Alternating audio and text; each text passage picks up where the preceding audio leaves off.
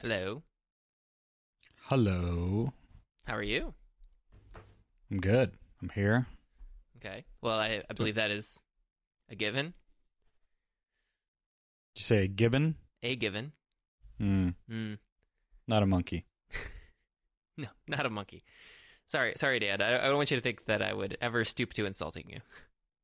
No, I thought you were going to send me one. Didn't think you were calling me one. Well, don't look a gibbon horse in the mouth. So no, we already did another one of those times. I can't do that again. I know. I just having some fun, having lots of fun, like we're going to have on this episode. Do you know why? You know why we're going to have fun, Dan? Because we're doing a thing that you like to do. Well, sort of. I decided for a little bit of structure on a non-specifically movie episode, for a no topic November episode, as we've done for the entire month, and we definitely did not do an episode of a no Thanksgiving episode. But so for no topic November, I thought that an interesting twist would be to pursue a Incomparable style draft. I was recently on an episode of The Incomparable that was a film score draft. I had to adjust my schedule heavily in order to maneuver my way onto that one, because if I wasn't on that, I would have just like screamed into the void. Having because why? Because you're just hopelessly in love with film scores. I have opinions. I have opinions about film scores. They need to be heard. Yeah, you have a lot of opinions about film scores. Most of the time, I go like, "Oh yeah, there was music in that movie." Yeah, but that draft, of course, was with everybody on The Incomparable, and they have certain things going on and whatever. And then there was an episode of Do By Friday that I listened to where they were making playlists for each other, and I was like, well, what if, you know, you and I, we riffed a little on trying to put together a little draft, a little thing of music for one another, not just film scores, but also music, because as you pointed out, not so big on the scores for you, but we could put the two categories together. And since we only have two people, we could have a lot of rounds of going back and forth and discussing the various things. Yeah. Sounds that come out of movies that are made by instruments, basically. Yeah, and mouths. Mouths that sing. I mean, it's not usually mouths and scores. Well, 4 scores and 7 mouths ago are... I don't know. Settle down there. Yeah, sorry. A little excited. Just ready to get started on this one. Abraham Lincoln's score didn't work. Oh, I was trying to go somewhere and then it didn't. Who's the villain now? Oh, it's gonna be me. Well, I don't know. You haven't seen my picks. But I want to guess. Is there a Star Trek in there? And maybe a Star Wars? There are possibly Treks and or Wars and or things. Because I don't know if you put a lot of thought into this, but what do you think I would pick for music? Not scores, but songs. Oh, for music. That is a good question. Because everything I know about you indicates that you don't like music, you just like scores. I do like music. I just... might look for different things in music that's featured in a film than I look for if I'm listening to music in my daily life. Yeah, to be honest, I don't even know where to guess. And it's if someone were to guess, it should be me, because we've done this 218 times now. Yeah. Putting aside my disappointment in you, the only thing that I can predict about... Please put that aside so that the show can continue. The only thing that I could guess... that you would pick, though, is the Social Network score by your buddy Trent Reznor. So that's the only one that I could think of. That's the only thing that you've got it on your bingo card as like Dan's definitely going to pick this. That is the free space on my bingo card, my draft bingo card. Okay. Yeah, I, for listeners at home, go ahead and draw up a bingo card that features... take out your Defocused. Film score and music draft bingo card, please. Yeah, so... write your name at the top or you're not going to get credit for it. But we should probably start this in the way they usually do it on The Incomparable, because you have not been on a draft that they have, is that they refer to Random.org to designate who gets to go in what order. Since there's only two of us, we could also just flip a coin. But for tradition's sake, we can utilize the Random.org engine of randomification. I'm not even really sure how it works, but... Oh, I was looking at it right now. There's a box at the top, and you can just do like a number between 1 and 2, mm-hmm. and then like one of us can be odd, and one can be even. Okay, well, I'm odd, so I'll go with odd. Okay, you're odd. I'm even. Mm-hmm. Do it. Oh, you want me to do it? Yeah. Oh, I closed the window because I thought you were gonna do it. All right, I'm doing it. I'm doing it right now. I'm doing it right now. Okay. Yeah. So we first try, right? Yes. First try. You're odd. I'm even. Okay. I'm clicking. It's me, even. Number two.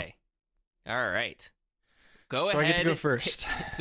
Take the floor, number two. Thank you. I will say that I did try to put in some effort to try and pick some of the least guessable, obvious ones. Now that I know that you only guessed The Social Network, clearly I didn't have to put in that much effort in order to obfuscate my decisions. But see, this all comes back to strategy because I'm not like super in on like the draft methodology. Do I go to like block you? Do I take one of yours, which I think you probably have on a list too? Or do I just go straight to the heart of mine that you already know are coming? Well, here's the strategy that I would employ. You want to, if How do people win this? Do you, is there winning involved? There's no winning.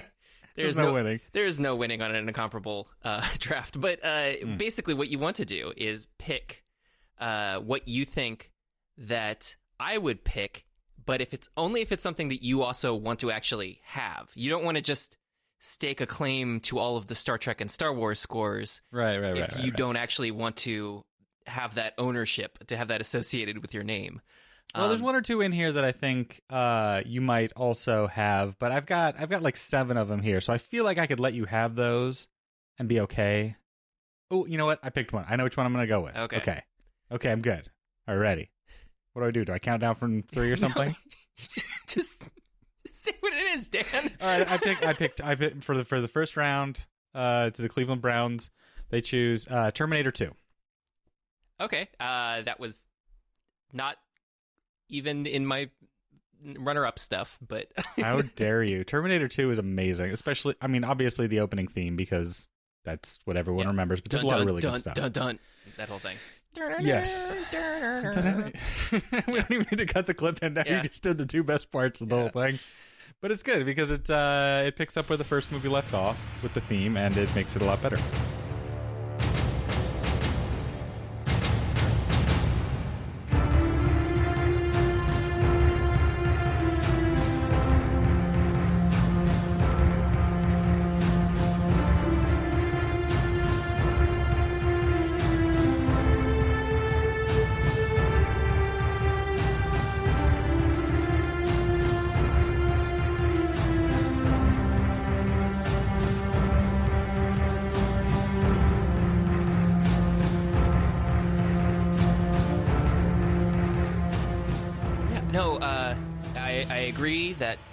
It is certainly the best Terminator score. Well, I mean, there's only 2 Terminator movies, so obviously. Okay, settle down there, John Syracuse. But that is definitely the case where this builds on the first one, but it is a much more sophisticated score than the first one was, and it's not as and even though it's using the synthesizer a lot, it is not as I don't know how to say it. There's like a weird 80s, we don't know what we're doing with a synthesizer yet feel to the first score, and in this one it feels like the experimentation has gotten out of his system and he is ready to go. Right, he knows like, okay, we got to stick with some synthesizer because we're trying to match the first one, but we know how to do that now, and we can be a little bit more. So it's almost nostalgic rather than just like this is the instrument we have. Yeah, and so I think I didn't even say who did this score. It's Brad Fidel? I don't know how to pronounce it. Yes. I think it's Fidel, but he spelled weird. While this wasn't on my list, I do like this score. So good job, Dan. I'm not. Boom, 2 points, Dan. Thank you. I'm winning. I'm in the lead. having been the only person to go so far. Oh, Jesus Christ. Okay. See if you can catch up now. Okay, well, now that it's my turn, I'm going to show you how a draft works, and I'm going to pick The Social Network. Oh, you son of a... Name three songs that you like off of that score. I got a list over here. I got some favorites. I don't know. I just like put it on. I don't listen to them that much. Oh, you're the worst. Yeah. Trent Reznor and Atticus Ross. I'm a fake Social Network fan. Oh God, it's so good. There are three tracks that I typically listen to on that. There's In Motion, which is his like hacking scene song. Yes. It's got like a nice little beat to it.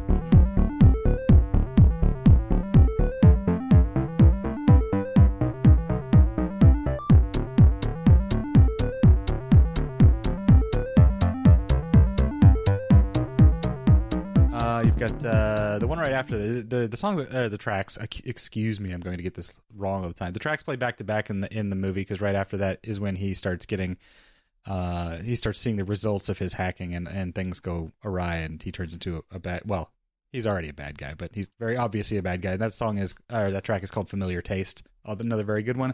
And then I forget which part of the movie it's in, but the other one I really like is called "On We March." Mm-hmm.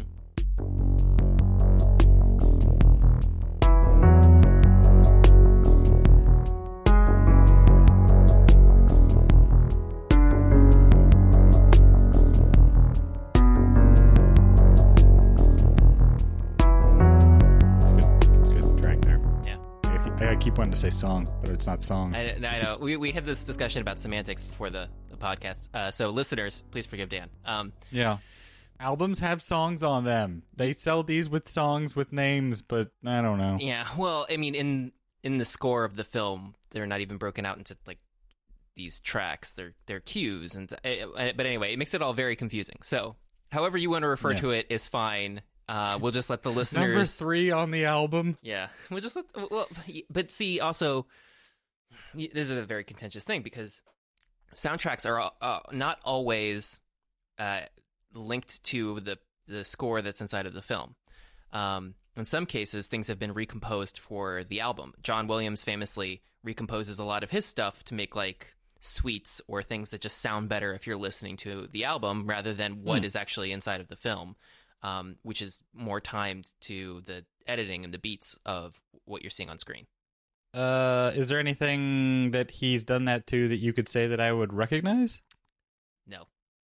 Because you're not comparing a lot of John Williams scores on CD or... Yeah, I don't know. I mean, maybe some of them.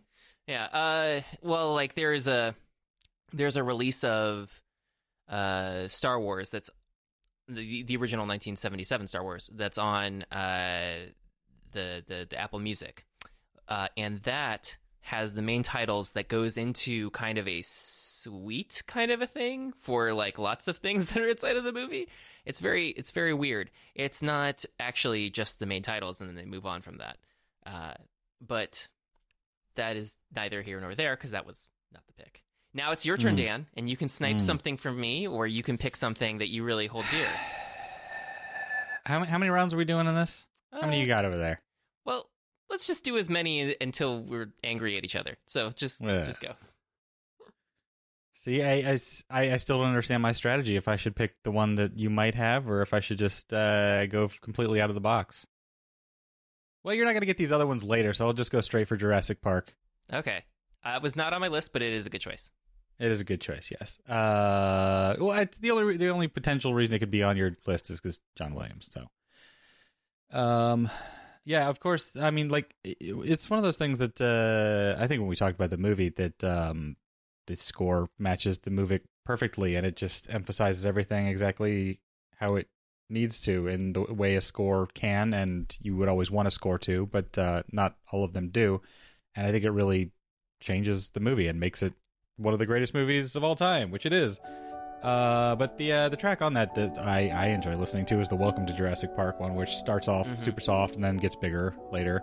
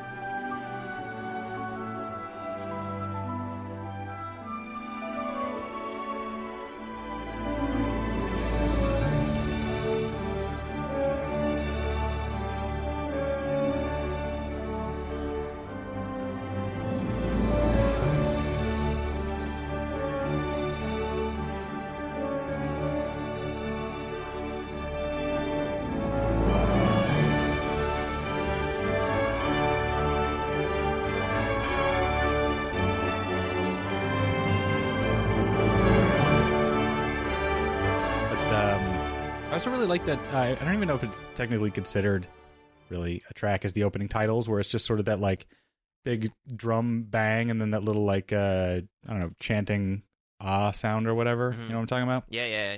I like that one. It's like done. You know.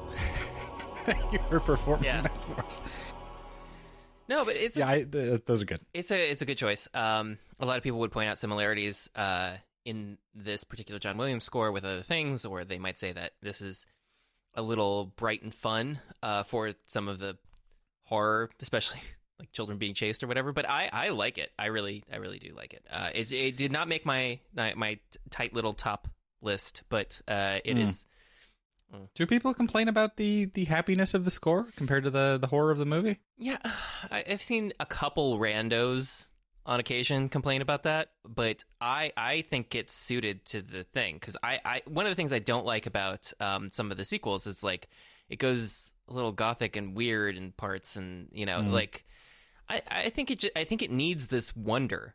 Yeah, I was gonna say I think if any of the I think if Hammond's like ideology and his like optimism is represented in any particular way stronger than others, I think it's the score. Like that's the whole like you had a dream and you were trying for something great and it bit you in the ass, which is the movie, but like the score is there to represent like this hope that they had the whole time.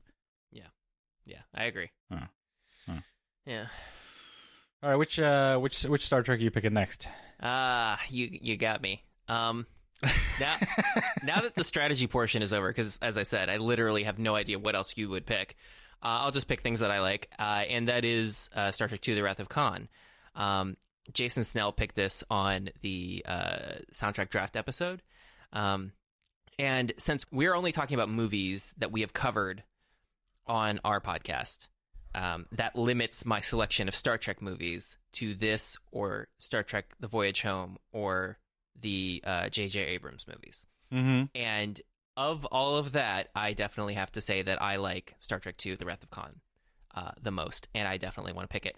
In particular, I love Surprise Attack. It is my favorite little cue. That's the one where Khan is like, hey, we're just one big happy fleet.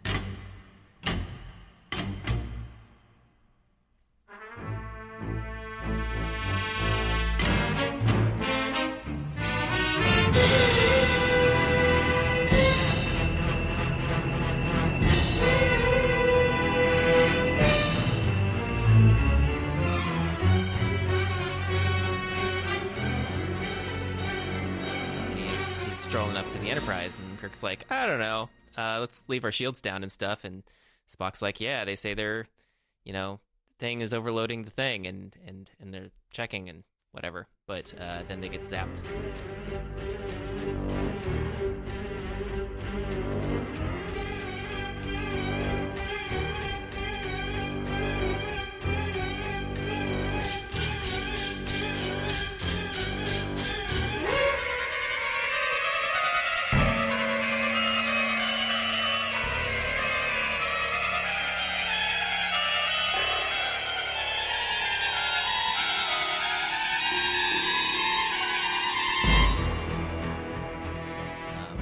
Don't go very well for them, but it's a very tense music cue, and I like the rest of the thing, and it's got the big bombastic Star Trek-y kind of feel, so that's gonna be my selection. And you of course correctly predicted that I was going to pick a Star Trek score at some point.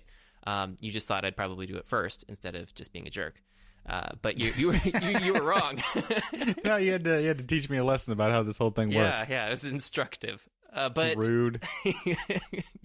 Go and pick your next one. Mm-hmm. So I can't do. I lost The Social Network. I did Jurassic Park. I did Terminator 2. All right, which one do I want to pick next? I'm gonna go outside the box on this one to one that you would never pick in a million years, and that is Bad Boys 1. What? That's right. Mark Mancina, Bad Boys 1. Well, you were correct. It's not just because I have memories of it from film school, because it was like the right era where like everyone in first year film school was making student films where somebody was like a rogue assassin, and basically everyone scored their short films with the Bad Boys score by Mark Mancina. But I really like the main title song of the movie, and just that sort of like theme that he has going on throughout the film.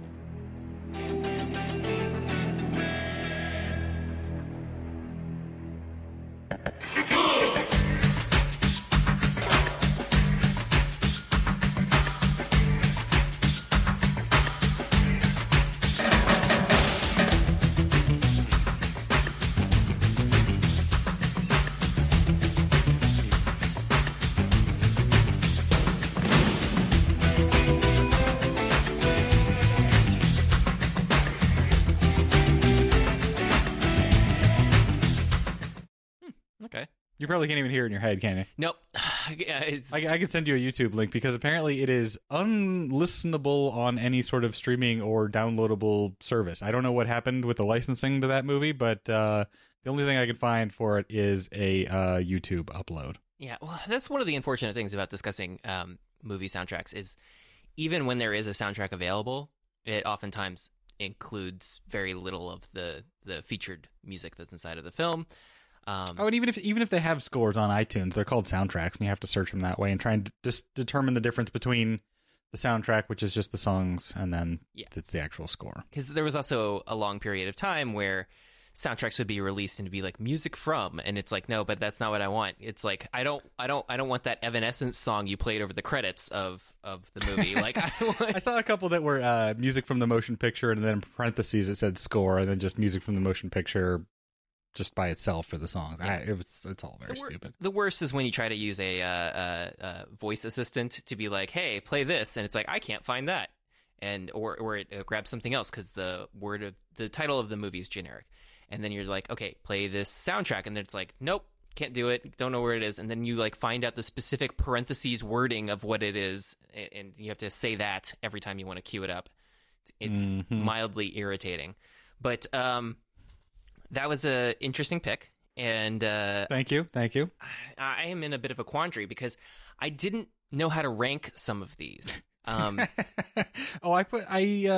did a rough ranking. I kind of just have like some ones at the top. Like these are not in like order of my favorite. Although I did put The Social Network first because that's just it's a gimme, but obviously. But that wasn't the first one you picked.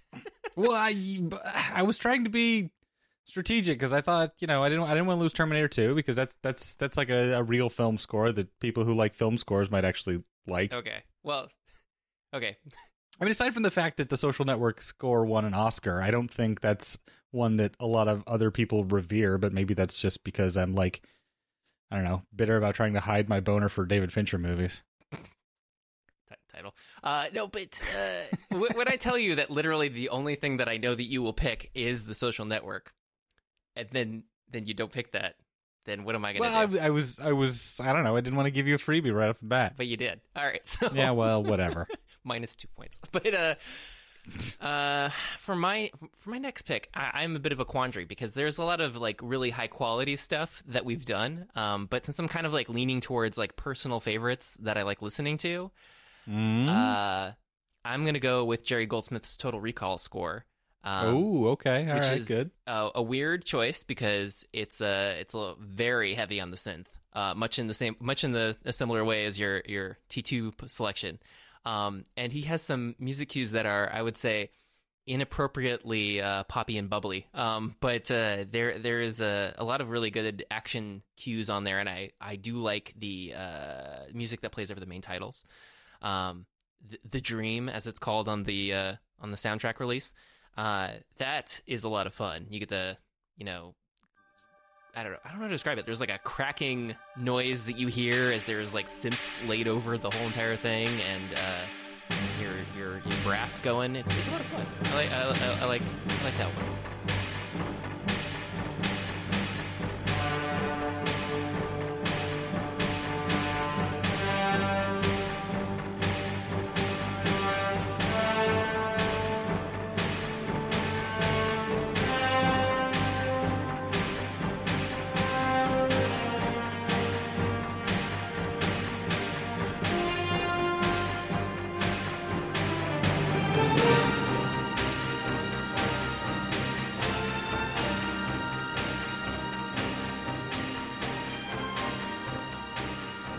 Oh, I'm listening to it right now. I don't remember this at all.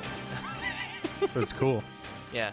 It's a very weird score. And of course, it's for Total Recall, which is not exactly a movie that won lots of awards for things. But it's got some drama, it's almost like a, I don't know, like a faster paced, more modern, like 2001 Space Odyssey kind of track.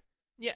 And it's also with the horns and stuff. It represents, I think, kind of a pivot in how Jerry Goldsmith would score things, because when he would do action movies in the 90s and early 2000s, basically up until he unfortunately passed away, he would have synth stuff in action cues that sounded a lot like what you hear here, with like rippling reverb things over stuff. Yeah, I was going to say, I don't know what that sound is that's just sort of like whooshing back and forth, but it's unusual. Yeah, it's very interesting. He had a little bit of a play with like synth and I can't remember the name of the blaster beam is the name of a specific kind of instrument that they had for Star Trek the Motion Picture, but did he play the theremin? No, I don't think he ever used a theremin, but it's an interesting one, so I gotta go with it. I gotta go with that. And it was in my honorable mentions when I did the film score draft on The Incomparable. Now your pick, Dan. We're already to number, what is this, 5? Sure. That one. Oh, no, this is number 4, because one of them got disqualified. I should have done this as a task paper thing so I could check off my stuff. I just have a very long markdown document. All right. Let's see. Do I go Joe Steele or do I go silly? You know, I'm going to pick a real score. I am going to pick the Blade Runner 2049 score, because I actually very much enjoyed that. I know it was a bit of a riff, obviously, because it's Hans Zimmer and everything he does is a redo of the things he has done before. But I liked his pivot on this. It's darker. It's a little eerier. There's some of your weird sort of droney, wah, like modernized versions of the Inception noises that I thought were very effective. Yep. And I have to say that this was on my list. Booyah. Finally got one. Yeah. I said booyah. What year is it? Unclear. But it was not, it's definitely not 2049, but maybe it'll come back in style. I didn't have this in a specific order, so it's not like the next thing I was going to pick or anything, but it was in a blob of stuff that I had surfaced as my top selection. I feel some vindication there for you stealing The Social Network, yeah. Then. Not entirely, because I don't think you hold dear Blade Runner 2049 the way I do with The Social Network. No, but I do listen to it frequently. I really like Seawall. Yes, top of the list right there. Yeah, that is a good cue off of that album.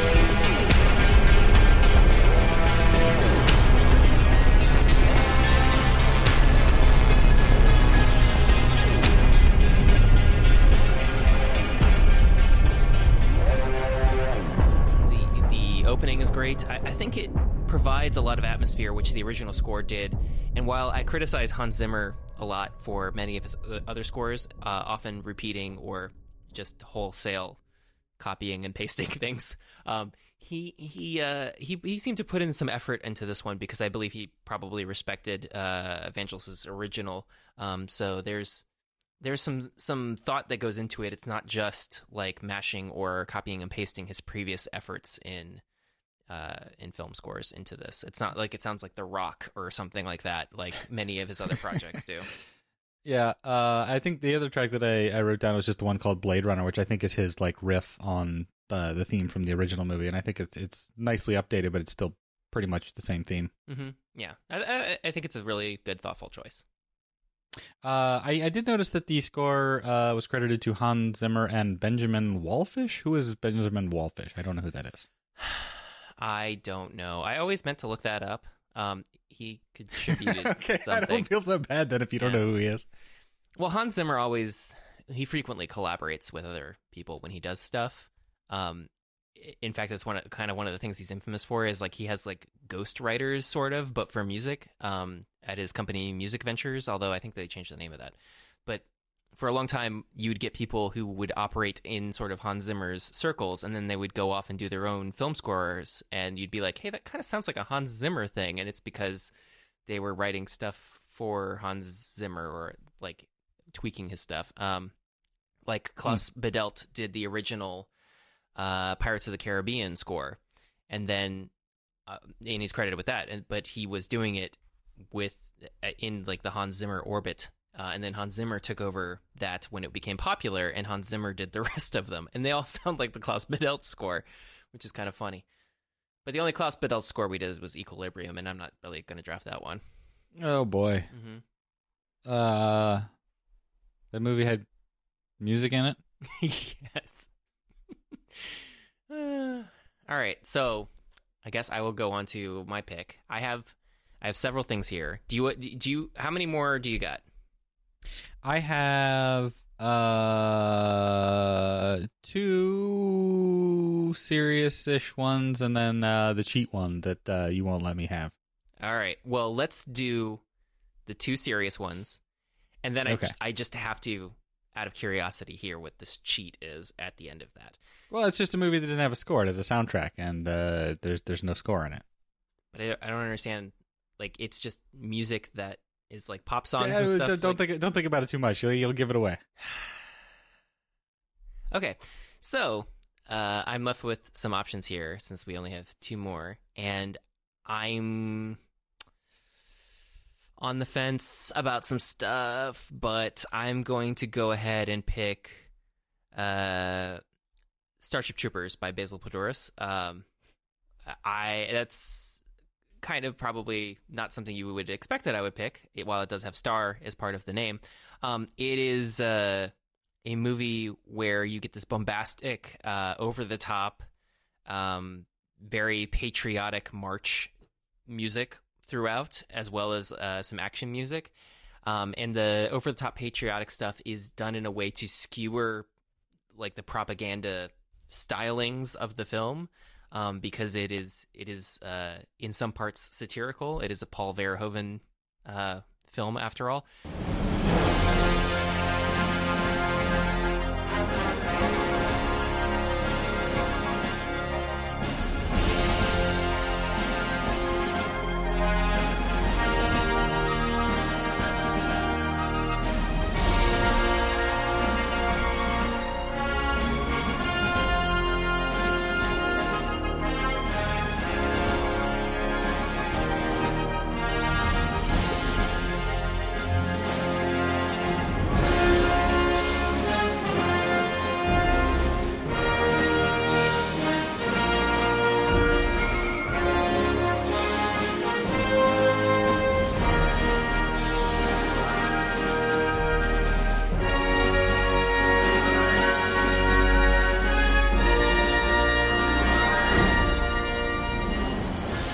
I was going to say that the music lines up pretty well with the Paul Verhoeven mentality. Yes. Well, that's also because Basil Poledouris did RoboCop, which also has some of that patriotic, like, you know, tongue-in-cheek stuff to it. But I don't know. I just got Starship Troopers edges out RoboCop for me, so I got to go with that one.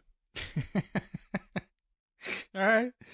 It's a very Joe selection. It was not on my list, unsurprisingly. No, I didn't think it would be. So I didn't think I was gonna like snipe Starship Troopers from you. I don't even think you like. I've got some other dumb crap in here. I don't think you like Starship Troopers, do you? I don't dislike Starship Troopers. I appreciate it for what it is. But I think I watched it more in previous years than I would now. Like, it's one of those ones that it's kind of, I don't know, it's its own universe and it's timeless or whatever, but it does feel like a different time to me watching it now. Okay. So, Now your pick. Yeah, my let's see, this is five. I choose Beverly Hills Cop. Oh, Damn. Because as cheesy and horrible as the music that Harold Faltermeyer made for that movie, it is iconic, it is humorous, and it fits the movie very well. Da-dun, da-da-da-dun, da-da-da. Yeah. And for a time, Axel F was my ringtone. Dun, dun, dun, dun, dun, dun, dun, dun. Yeah. And if I may sidetrack you for a moment. When I was talking earlier about how I found a an amazing music video, it turns out there's a music video for Axel F, which is just as ridiculous as the song. Oh no! And it doesn't appear to have like footage from the movie in it, like sometimes does, but it's amazing, and we'll put it in the show notes. And I just sent it to you so you can watch a little bit of it.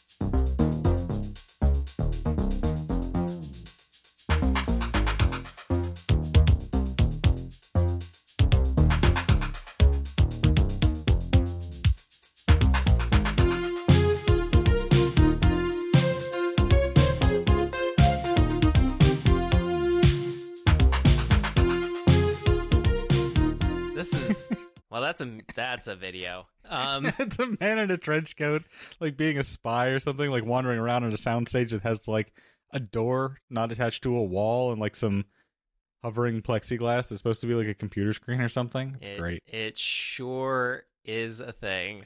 Yeah.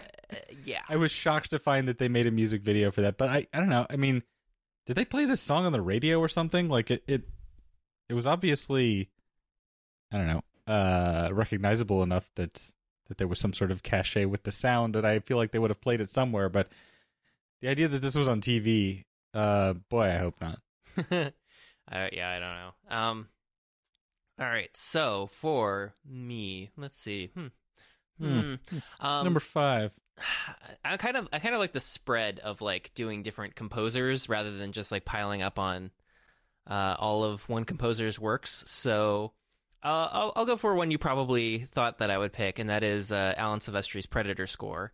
I picked Back to the Future on the Incomparable draft, so I feel like it's been picked in a way that I don't need to pick it right now. But yeah, I think the Back to the Future score is kind of a gimme for literally any film score draft. Yeah, so I'm doing Predator. It is a very recognizable, great score, I think, for the film, and it's action packed and a lot of fun. It's not serious or like spooky or scary or anything, because the movie isn't really like, I don't know, you're not like hiding under your sheets going, oh no, it's the Predator. But yeah, this is great. I like it a lot. Any aliens in space and stuff again, so there you go. A theme. Oh right, because I just popped up one of the tracks. It's the one. It's got that really sort of da da da da da da da da.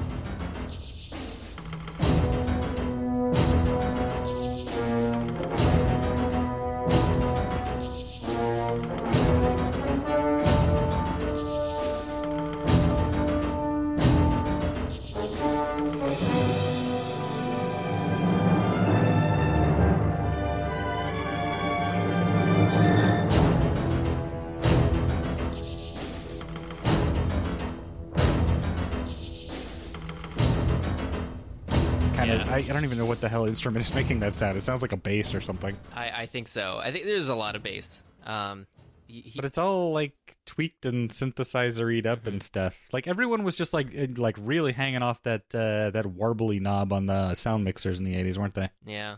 Dun da dun da dun da dun da dun da dun da dun. Do it! Come on! You're not gonna say "Get to the Chopper" in your worst Arnold? No. Like everyone does? No. All right. You probably said it in the episode. Everyone go listen to episode 117 and let us know if Dan said "Get to the Chopper" at all, at any point. But now for your pick, Dan. All right. I'm running out of steam here. So this is when I was going through, I think when I was going through songs that I liked, I came across one that just sort of like, I honestly don't know what the rest of the score is really like, but I picked this one because it has a theme throughout that I enjoy, and that is Stripes by Elmer Bernstein. Huh. It's an interesting choice. Reaction to my picks. Just, huh, okay. Anyway, there's a track called Stripes March, which is the Stripes theme song, which is very good. Yeah, isn't that the one that goes like dun dun dun dun dun dun dun? Is that what I'm thinking of? Da da da da da da da da da. That's a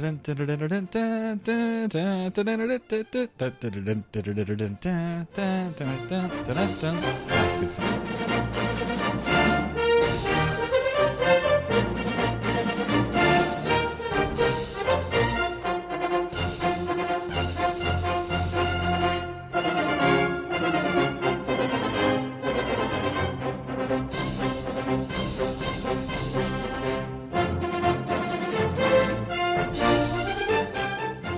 Whatever, sorry. Yeah. All right. It's just like, you know, I see the movie. I see the movie in my head. I think about the movie and I hear this theme song. Okay. Well, Andre will be happy, but yeah. It's definitely not a score I hold near and dear to my heart, and it's not even my favorite Elmer Bernstein score. No, but it's one that we probably wouldn't both pick at the same time. So yeah. It's I feel like they used that main theme like 8 times throughout the movie, so basically they could just get away with just making this one track the whole score, but I don't think they did. Yeah. All right. Well, I'm going to pick my last and final pick. Of all the movies that we've discussed, I'm going to go all the way back, the episode where we first watched movies that we discussed on this podcast. And that was, of course, a movie you have never finished watching, and that is Dune. Are you trying to shame me with your final pick? Yeah, sure. Why not? Is it a track from a section of the movie that I didn't even see? Maybe not. I'm not sure. But Toto did the score for this.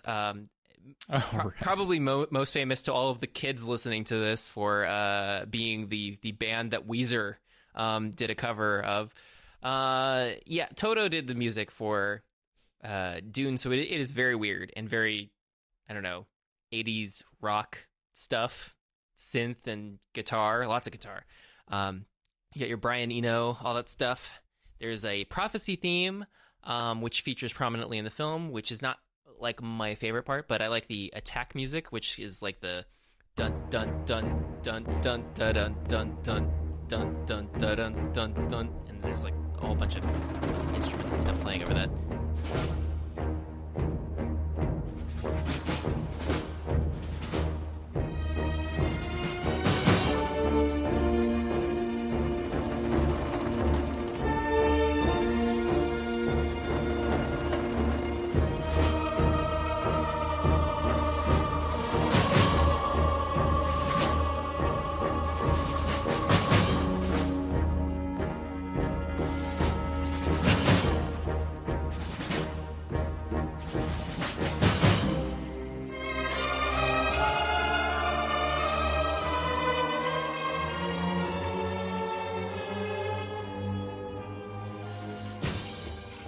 And I just had to pick it because I'm on a podcast with you, and I couldn't think of a more perfect pick to end with than that one.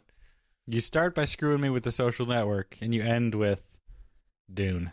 Yeah, it's a human shamapede. But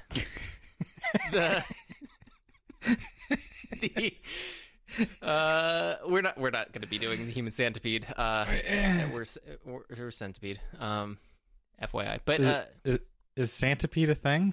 Well, there's an episode of The Incomparable where they were doing. Oh yes, of course. I'm like, that sounds like a real thing that I've heard of before. Yeah, they were doing Christmas music. They were drafting, and things got out of control. But needless to say, that was that. Now I have to know the cheat pick, the one that I had disqualified without knowing what it was. The one, one that you say is entirely songs and contains no actual score, but is somehow a something you put in the score category instead of something that you would break up into songs for the song category. What is? Well, it does. It's Dazed and Confused because there is no music other than all of the contemporary pop music of the time that they put into the movie. Oh, yes. So there you go. It's cheat because it's not a real score, but it's good. All right. Well, I would have definitely disqualified that. So it's slow good. Ride, man. Take it easy. So it's good we put it in this little buffer zone. All right. Now, but it is a good segue because we're going to go into actual songs that are featured in movies. Oh, God. I got so many songs. The problem is there are a couple here where I found a movie that has some good songs in it, and I pulled multiple songs from that movie, but I will try to restrain myself.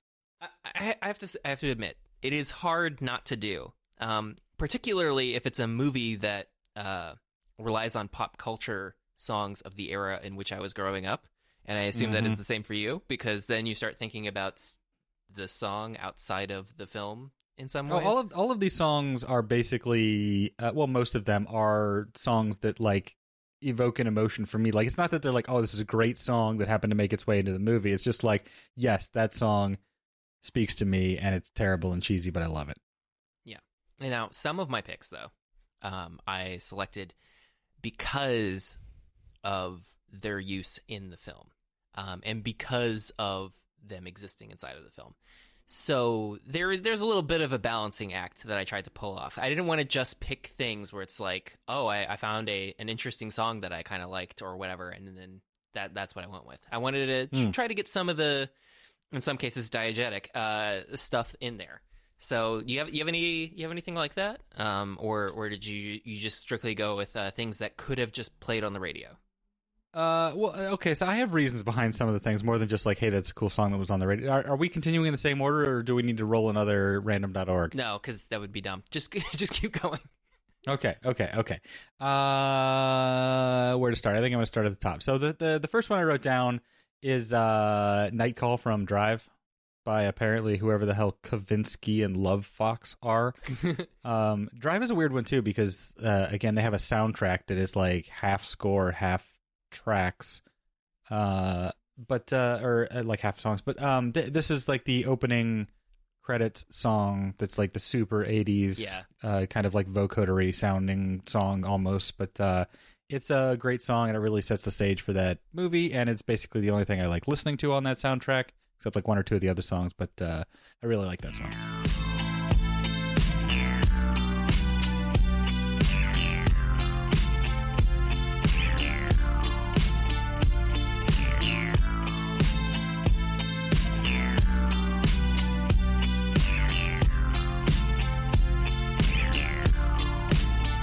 I'm giving you a night call to tell you how I feel. I want to drive you through the night, down the hills. I gotta tell you something you don't want to hear. Yeah, now that is a song that I don't listen to often. When we first did the Drive episode, I listened to it on loop for a little bit. Over a few days, and then it just like disappeared from my mind. But I really I thought it was good and fun and great at the time. I couldn't hum any bars of it or remember any of the lyrics, but it's all like bow now now now now now. I can't do it because I can't put like synthesizer on my voice. Yeah, it's a good song. Just get you an autotuner. But that's a good pick. Thank you, I appreciate it. Thank you for pretending like I'm capable of doing this thing. I mean, this is really an episode that's all about my validation. But for my first pick in this category, there's a lot of stuff to think about, but I got to go with our episode 65, Highlander. No. Because this is something where Queen was doing some music for the thing, and then they just kept doing more and more music because apparently they were like really into the movie. And we haven't done Flash Gordon, so I can't pick anything from that. But Princes of the Universe is an amazing song. All right. You can't tell me that you don't at least know like the main part of that. The if I say Princes of the Universe, do you not have a vision in your mind of the rest of that whole thing? I not off the top of my head, because there are so many other Queen songs. Oh, apparently I've already watched half of this video for it, so it was probably last time we did the episode. Should but clear your cookies. Here we are. Kings, we're the princes of the universe. Here we belong, fighting to survive in a war with the darkest power.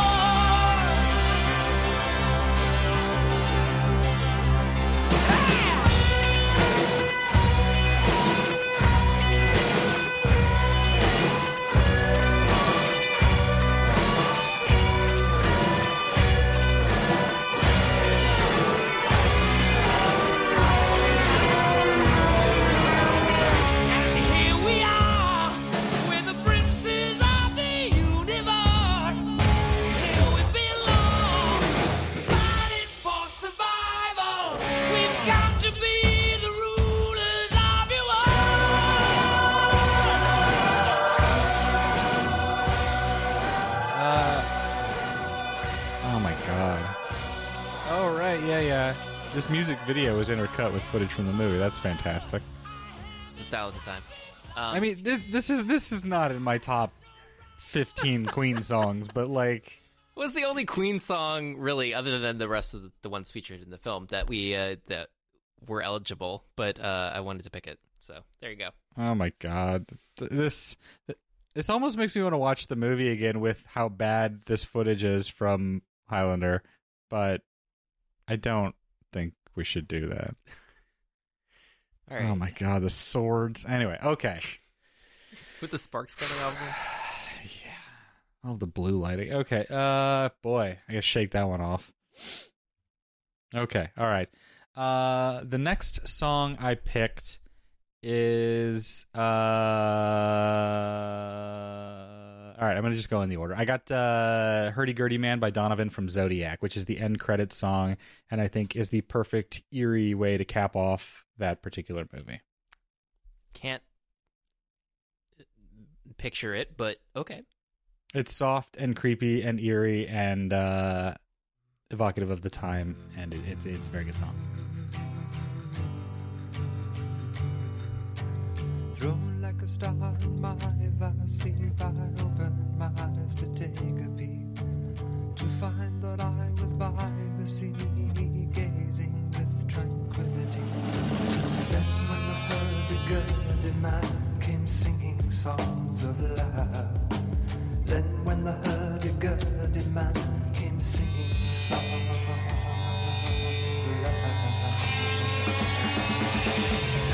Girly,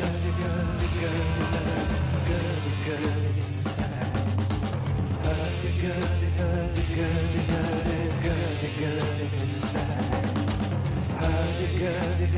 girly.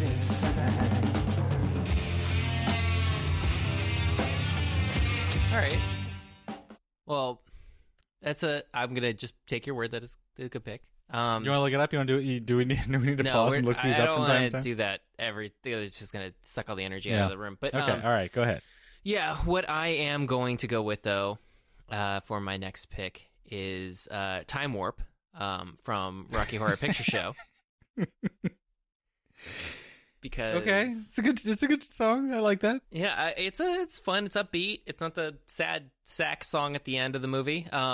Slash musical. It was also on the Drew Carey TV show soundtrack that I had.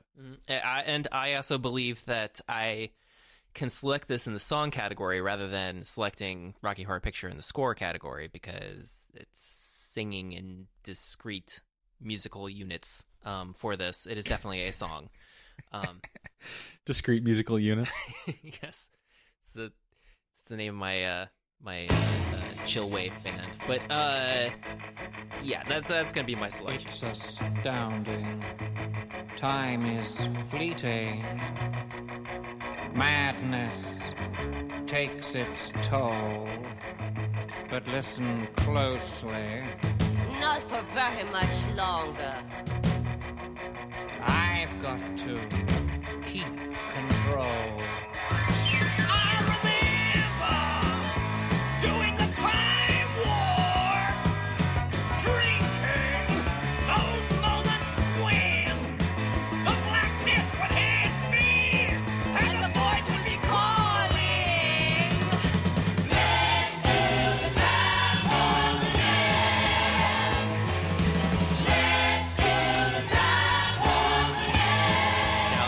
To yours. I'm very curious to see where this is gonna go at this point. All right. I got a couple more. This one's a little bit. I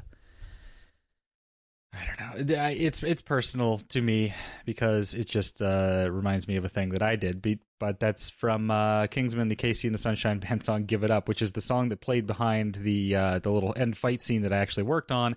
So I cut that in behind the stupid demo reel. So I've heard the song a million times, and it's actually a really fun song. And I really like that part of the movie where they're battling to this like really goofy song, really upbeat song, and they're like. Knife swords and leg swords and things. Yes. I had a feeling you would pick this one. Thank you. It was not on my list, but when I was scrolling through the list of movies we've done, I immediately saw Kingsman, and I was just like, Dad is totally going to pick Casey. Cause... Yeah, it's good. It's a good song, and yeah, I've heard a billion friggin' times. It's one of those ones that got stuck in my head, and I never burned it off, so it's still there. No, it is... It's the kind of thing you'd need to detonate your head over, but... Yeah. Who would do such a thing? Congratulations. I like it. Thank you.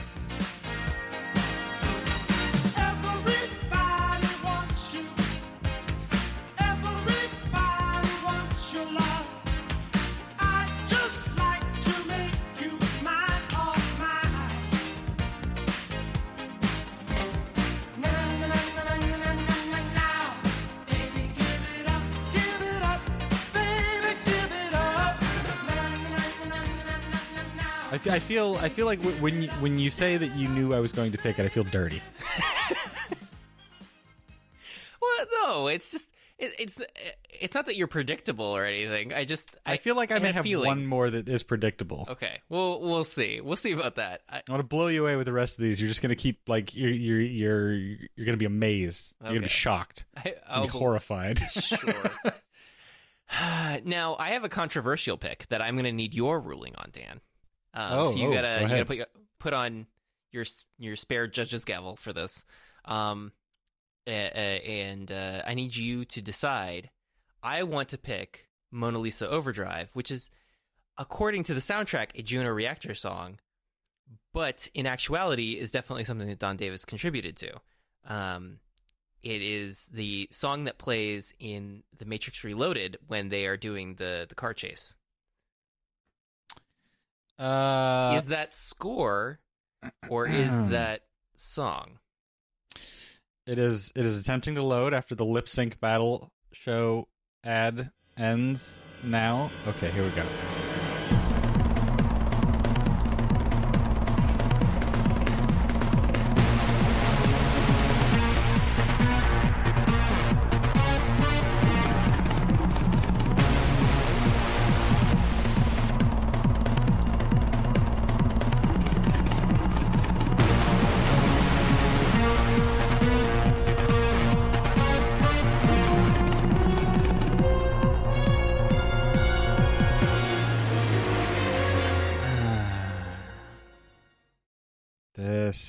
First of all, it's 10 minutes, which is not in your favor because that's not really a song length typically. There are 10-minute length songs, I feel like. It's not just one of them. So what in your eyes makes this a song that is pickable rather than score? Just because Juno Reactor's credit is attached to it on the soundtrack. And because more than one person couldn't be credited with score on a movie? No, but they also released a Mona Lisa Overdrive track on a separate CD, although theirs sounds different from the one that's inside of the film. Did it come out before or after the movie? That's a good question. I don't know off the top of my head. I'm leaning score. Okay. But... All right. So it's disqualified. I will pick something else. Okay. And, of course, to substitute Mona Lisa Overdrive, Juno Reactor, Don Davis, I'm going to pick Top Gun Highway to the Danger Zone. Nice. From our episode 115. I feel like it is just a good film song to pick. Like, yeah. I mean, what are you gonna dispute about that one? That is undisputable. That is the perfect substitution for the very disputable. Yes, it is it's so undisputed that I looked at it, I considered it, and I thought, no, way too obvious. I can't do it, so I picked something else.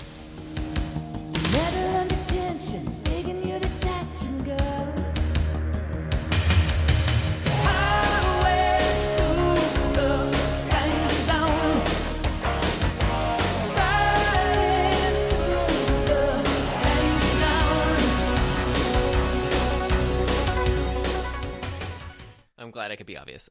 So now, Dan, on to you. What do you got going on there? Oh, let's see. I feel like one of these is in danger, so I'm going to move this up a bit. So is it in the danger zone? It is approaching the danger zone, and that is "I'm All Right" from Caddyshack. Oh, wow. The Loggins round. All right. Yeah, we gotta do a Loggins back and forth. I don't want to lose my Loggins pick. You got a Loggins pick. No, well, that's why you gotta use 1Password, so you don't forget your Loggins. Yeah, don't save all your Loggins in 1Password. It's not just for password; it's for all your Loggins too. I would love it if you could customize 1Password too. So, like, anytime the little lock spins and the gates open, like, there's just a little picture of Kenny Loggins in my side rail right there, looking at me like he's been locked up there the whole time, waiting for me to come in.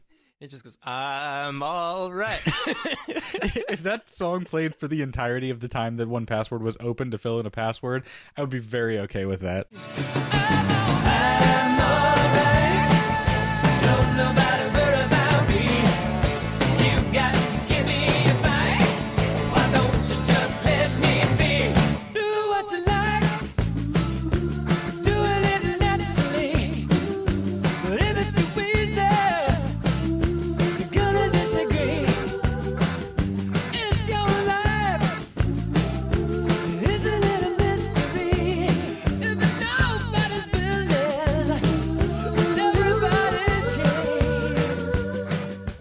I might have it open less though after a while. I wonder if I could make a keyboard maestro that cues up that song anytime 1Password activates. Man, that would be a waste of your time, but go ahead. I feel like that's something that like a Microsoft Plus extension or something back in the 90s would do. It's possible. I mean, I remember you could in classic macOS, you could like set certain like system sounds to be audio clips and stuff. So I would go find things from movies or sound effects or stuff like that, and I would like experiment with plugging it in for different like alerts or whatever. But I never did. I'm all right. By Kenny Loggins. All right, your turn. All right. So for this, I am going to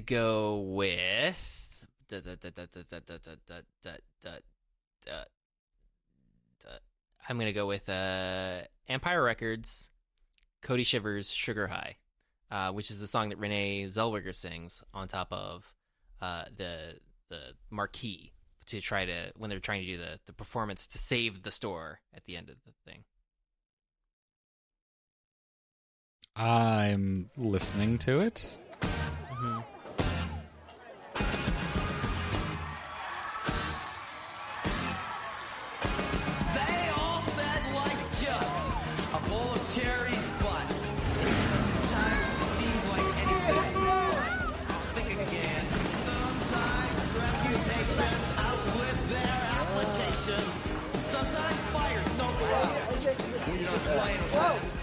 I feel so funny deep inside.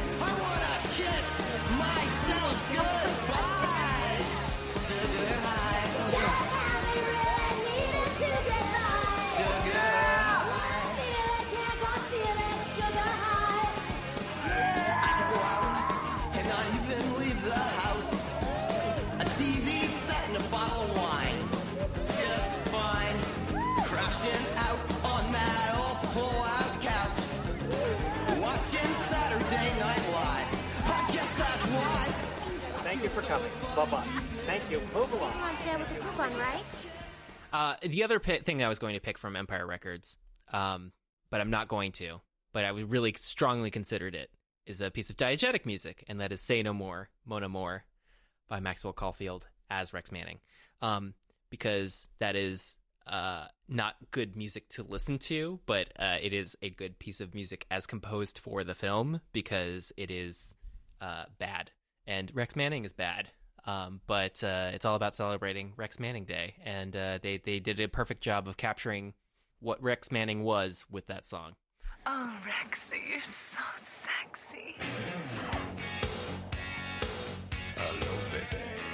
Call me on my coffin with a je ne sais quoi. You say you need a little of my ooh-la-la. I know you get lonely in your canopy bed. But say no more, baby, I'll be running everywhere. Say no more, more no more. God, this movie is a disaster. I kind of want to watch it again just because it's like a early 90s train wreck, but was this even in the 90s? Yeah, there's a lot of flannel in this video here. It's got to be 90s. It's just too much flannel for it to be the 80s. But oof. Yeah, that was a choice. Now Dan, not on my list, unsurprisingly. No. Well, I mean, when we originally did Empire Records, I don't believe you were a huge fan of the movie anyways.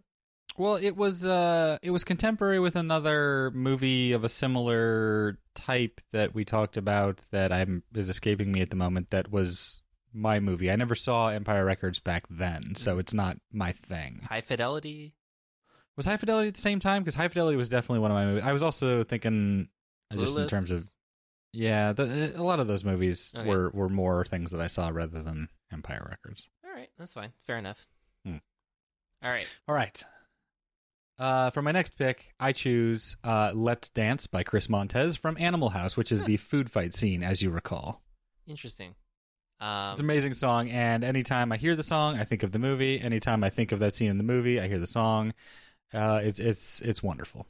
It would not surprise you that I have not remembered anything about Animal House other than I think the ladder scene where he's going up the ladder to the window, and I hate that scene. So yeah, the rest of the film has not left a mark on my brain. Though I could have picked probably a different movie, but this song has been on the radio a lot. It's been in other movies. It just, when I hear it, it reminds me of the food fight scene.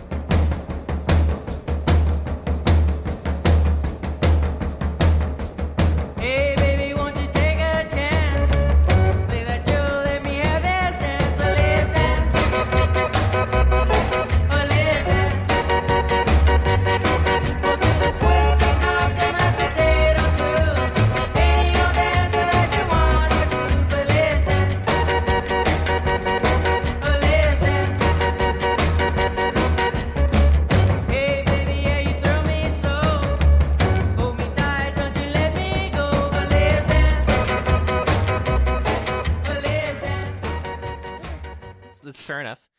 Mm-hmm. For my next pick, I'm going to pick Katie Tunstall's Suddenly I See from The Devil Wears Prada. Of course you are. It is, in my mind, perfectly enmeshed with the title sequence of The Devil Wears Prada. There is, anytime I hear that, like in a Starbucks or something, it is Devil Wears Prada all the way. You know, I downloaded it. Well, I put it on Apple Music after we did that movie because you were talking about the song or something when we were going back and forth before we recorded it. And now when I hear the song, I don't just think of the movie. I think of you thinking of the movie. Specifically that. But it's good. It's good. Well, that's interesting. Anytime it comes on TV or like we pass it in the guide as we're scrolling around, Manna always goes, "Oh, there's your favorite movie in the whole world, Devil Wears Prada." I'm like, "Yeah, it's all right. Thank you." Well, her face is a map of the world, is a map of the world. You can see she's a beautiful girl, she's a beautiful girl. And everything around her is a silver pool.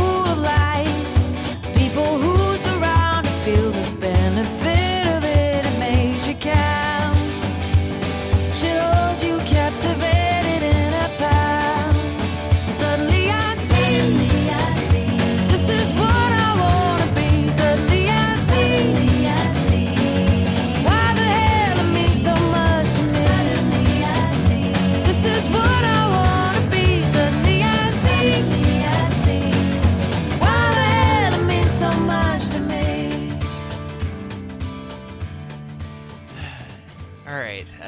right, so what do you got? All right, this next pick, this next movie, I chose 8 songs, so I'm trying to narrow it down. Wow. Well, the classic draft move, as I tried to explain to you beforehand, is sometimes you say, I could pick this, and then you list things that you could have picked, and then you settle on the one that you're actually picking, the one that you really like the most, just as a way to also mention the other things you wanted to pick, but without actually wasting the rest of your picks on that. Okay. Well, because this movie has a lot of pop culture songs in it, not surprisingly, because songs I grew up with, songs that were slightly before my time that I also somehow grew up with because my parents listened to them, and the characters in this movie, being of slightly older age, also grew up with, and that's kind of the part of the story. But the movie is Grosse Pointe Blank, and I could pick Cities in Dust or Go by Tones on Tail or Mirror in the Bathroom or Walk Like an Egyptian from the Bengals or all of these other fantastic songs. Live and Let Die by Guns N' Roses is an amazing scene when his former house / grocery store or whatever convenience store blows up.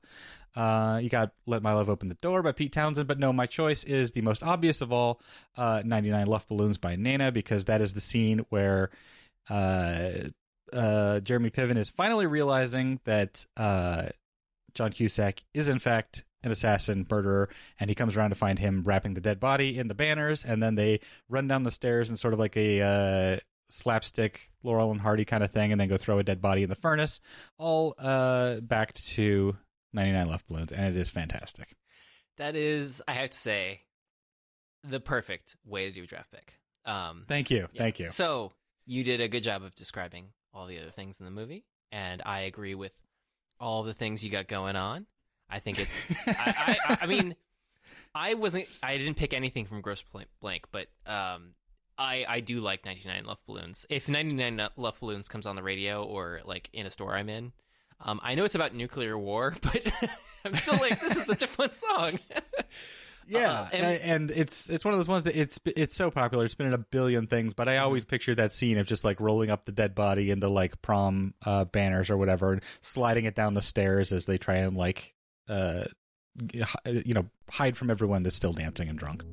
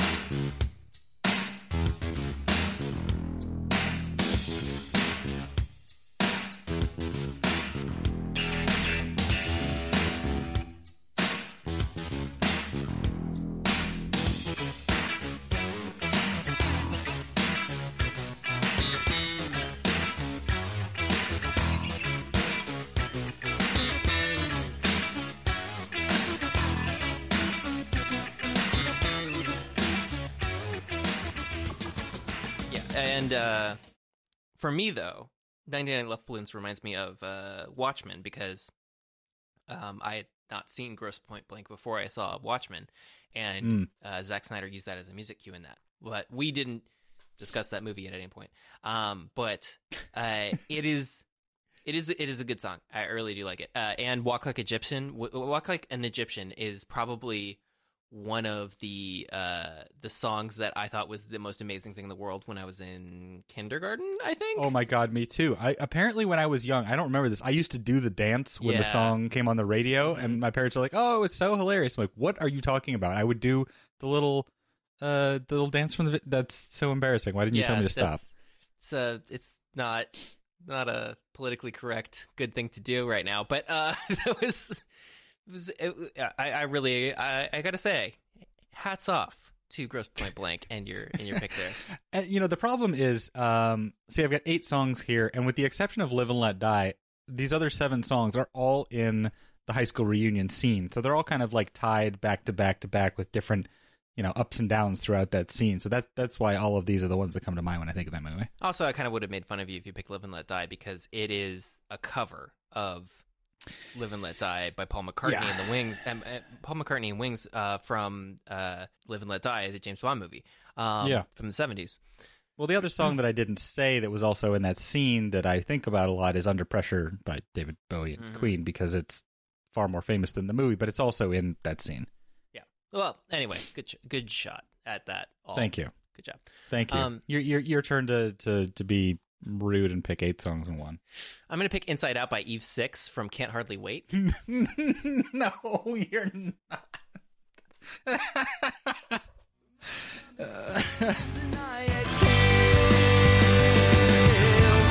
would swallow my pride, I would choke on the rhymes, but the lack thereof would make me happy inside. I would swallow my doubt, turn it inside out, find nothing but faith in nothing. I wanna put my tender heart in a blender, watch it spin around to a beautiful oblivion. Rendezvous, then I'm through with you. I will spoil one of my later additions to this podcast and say that Can't Hardly Wait, almost in its entirety, is in my bad songs list. Oh snap! Just because it's and it's one of those ones that is like good bad, because it is like ingrained in my soul because I lived that era and I lived that shame. But like it came out of the gate with track 1, Graduate by Third Eye Blind, track 2, Can't Get Enough You Baby by Smash Mouth, track 3, Damn It by Blink-182. Like, that's just embarrassing. Yeah, well, I'm not drafting the entire movie. I'm just saying, like, it had no integrity going in. Oh, no. And there are a lot of really... but here's the weird thing. It has a lot of music in it. Like, not just... if you look at what's inside the soundtrack... It's not even everything that's inside the film. There's even more stuff that's not even featured on the soundtrack. Same thing like with Grosse Pointe Blank. Wikipedia has the 2-disc soundtrack. There were 2 separate CDs that came out, and then there was an entire CD of music that they just didn't even add to it. But it's just like, yeah, those movies have to have that music. Yeah. And the other thing that I was going to pick from Can't Hardly Wait, but I didn't pick because I picked Inside Out by Eve Six, is I was going to pick Mandy by Barry Manilow because I like the scene that they use Mandy in, but I get that the scene was pivotal for the story or whatever, and he's got to learn his lesson and then go back and, you know, change his destiny, but that scene kind of sticks out as odd. Oh, well, yeah, but that's... I mean, part of it is they're playing Mandy under the whole entire scene, but those were the 2 that I was trying to decide between, and then I was like, why not just go for it? Why not just put Dan's tender heart in a blender, watch it spin around like a beautiful oblivion? It's so embarrassing. What were we doing? You know what? I have literally just at this moment realized that I worked on a lyric video for Eve Six not too long ago. Well, it was a while ago. It was like 6 years ago. I get it. Well, remember they had a comeback. They had a renaissance. They came back. What? They did some stuff, and a friend of mine was working on it, and he's like, "Hey, can you want to help do some animated titles for this thing?" I'm like, "Yeah, all right. I'm bored. I was slacking off at Intel, so I made some animated text for him." Oh wow, that's. I don't remember what the song is. Even though you don't remember what the song is, do you remember if it sounded the same? Like, oh, they sounded basically the same. Yeah, they were still them. They were just older. Oh man, it was pretty generic still. I think that's one of the sad things about music of our era, is that you had that, like, I don't know, ska punk thing going on for that time period, and the bands would keep doing that as they got older, and it was like, this is just getting sadder and sadder and sadder. Like, case in point, Green Day. That, like, you look at Green Day and it's like, you guys are okay. You don't need to sing about this stuff anymore. You're fine. Settle down. Yeah. You don't need to make any more rock operas. Oh, I'm going to guess it's the only Eve Six video that has a red "you have played this" bar in my YouTube search here. Really clear those cookies out, but I really should. No, I didn't watch it on this computer. Google just tracks me. Oh, I hear good things. This was 6 years ago. This computer didn't even exist 6 years ago. All right. Yeah. Oh, this is it. It's a song called "Lost and Found." Oh God. All right, we're gonna turn that off because that's not good. Whose turn is it? All right, it's yours. It's my turn. Boy. Okay, I'm because you're not as ugly sad as me. Oh God. Okay, so I have two from the same movie, and I want to pick them both. So should I keep them as separate picks, or is that not allowed? I say we should wrap this up, and so combine the all right, the picks. All right. And then... So the movie is My Blue Heaven, and of course there is the title track by Fats Domino, My Blue Heaven, which is old-timey and delightful. But I guess, I don't know, between the two of them, I think I would probably pick the other one, which is by the Adlibs, apparently, called The Boy from New York City, which I don't think is unique to this movie. It's just another good song. Okay. I can't picture it in my mind, but I'll check it out later. Yeah, it's all like doo-wop-y and old school. Ooh, yeah. Yeah.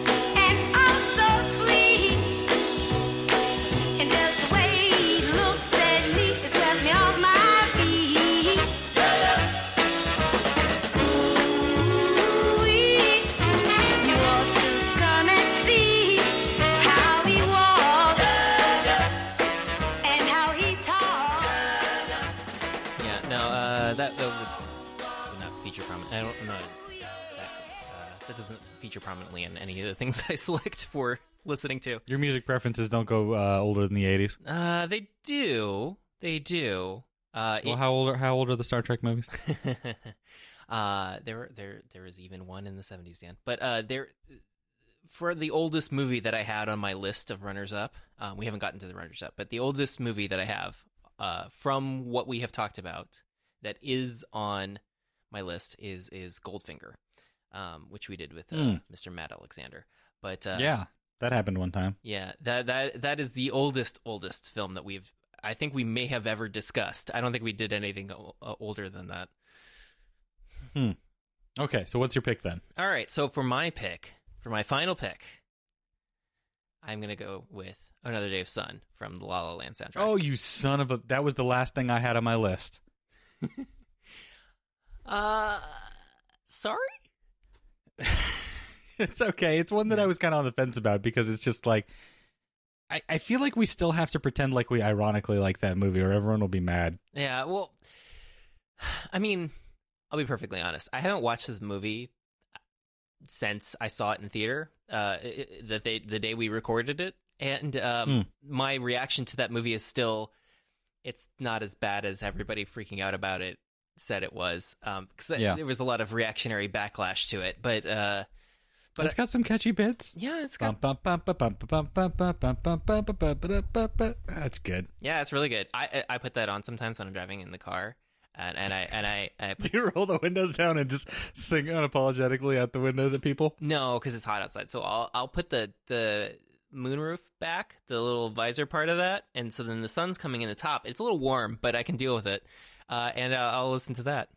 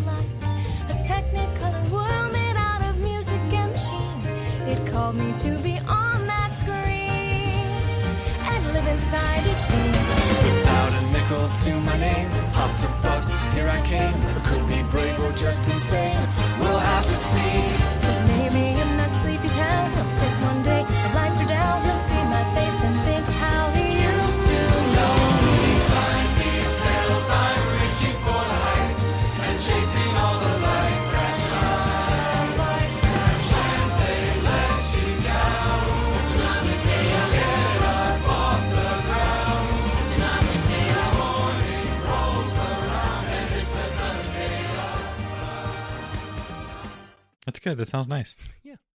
You should get a convertible like he had in the movie. Do you roll the top down on your Miata and listen to Another Day of Sun while you're driving around Highway 2? I don't know if I have, but I would.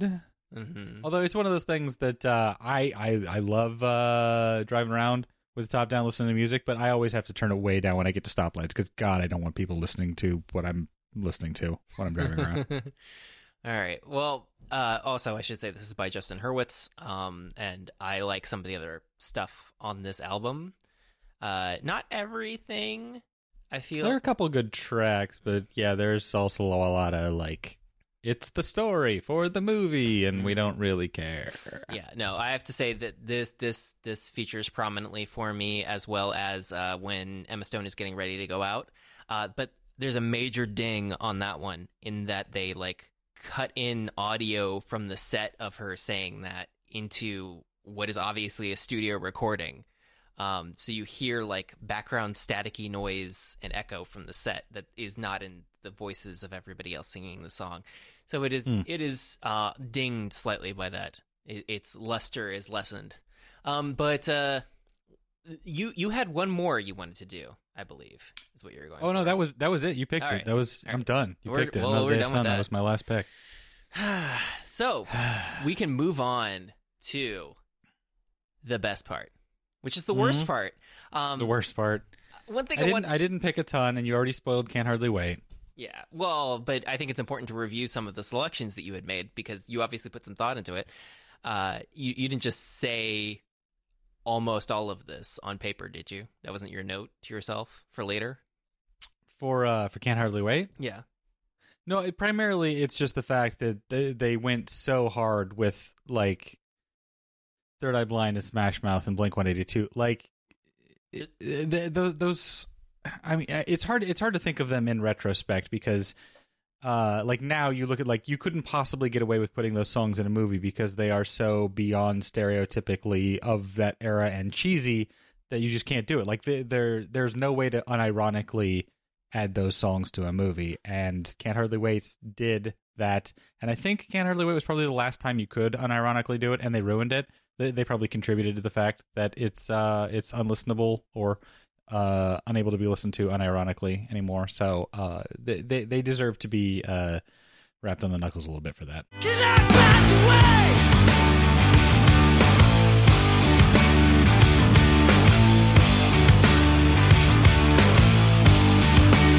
Cannot pass away. Can't look at faces that I meet. Can't get my plug ass off the street. I've been living on for so.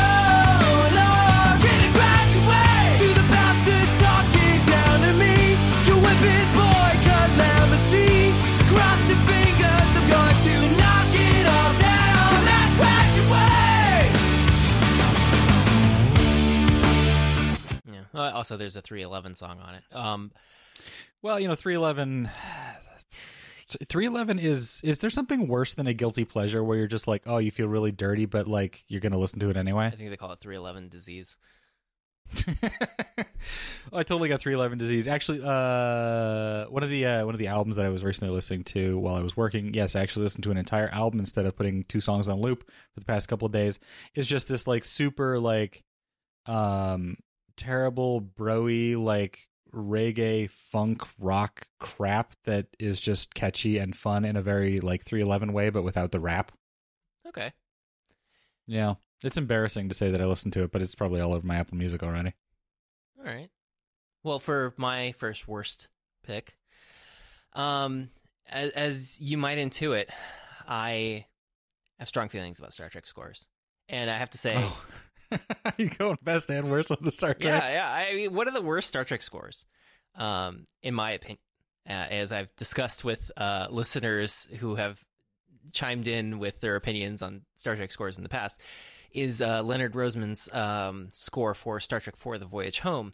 I don't think it is an appropriate Star Trek score.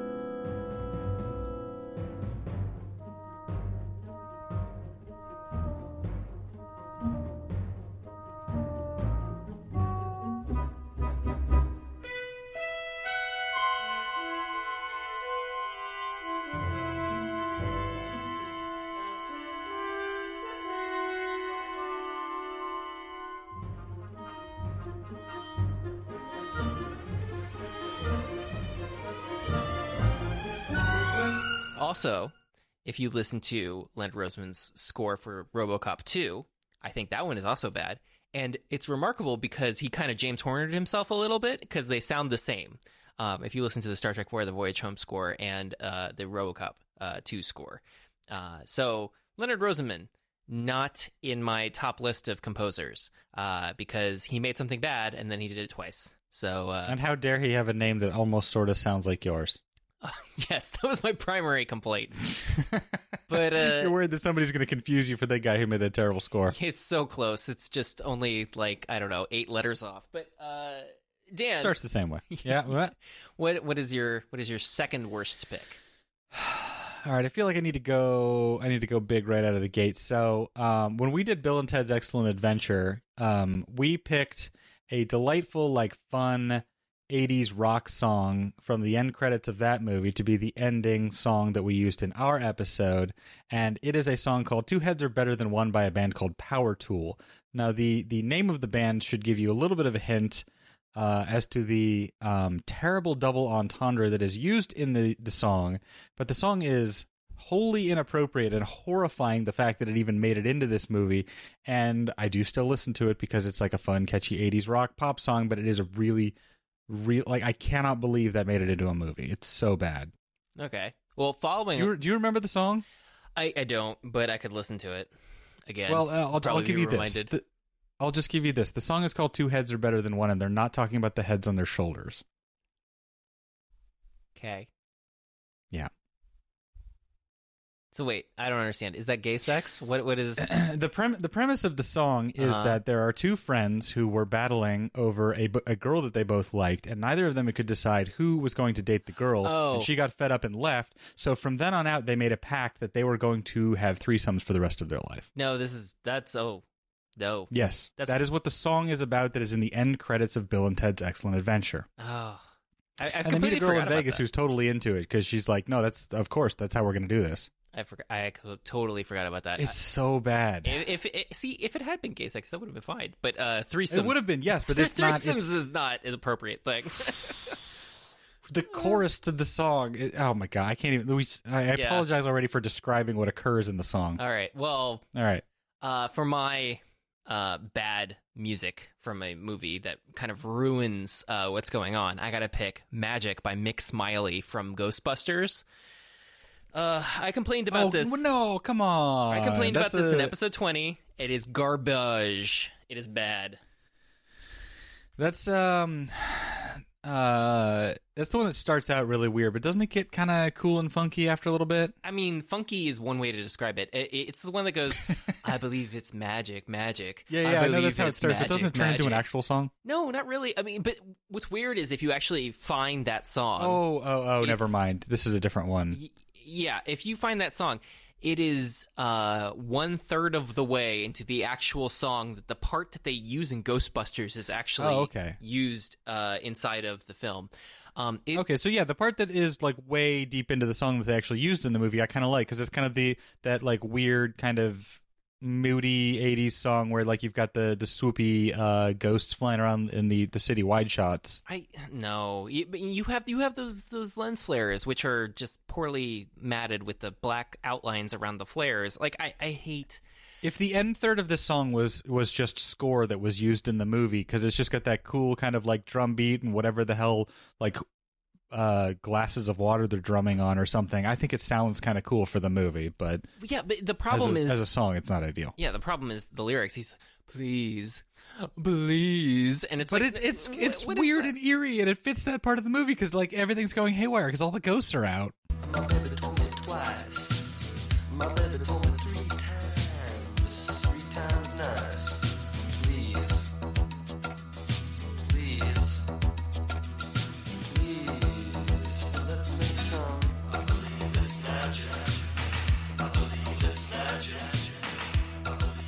I 100% disagree, and I have some support. There is a podcast called The Soundtrack Show, and they were, I assume, Halloween related. They were doing the music of Ghostbusters, including the score and the music as composed or inserted into the film, and several of Elmer Bernstein's music scores were replaced with pop music songs. unbeknownst to Elmer Bernstein. And he was fine with some of the replacements, but one that he kind of questioned was this one, and one that the host of the podcast, the podcast, The Soundtrack Show, also questioned was this one. So I feel like I have a couple of people who back me on this one. I don't care. I disagree. All right. Well, they're not on this podcast now, and I like that song in the movie. All right. Well, it only works in the movie, though. It cannot stand on its own. Okay. That's my piece. You've said your piece? Yeah. All right. All right.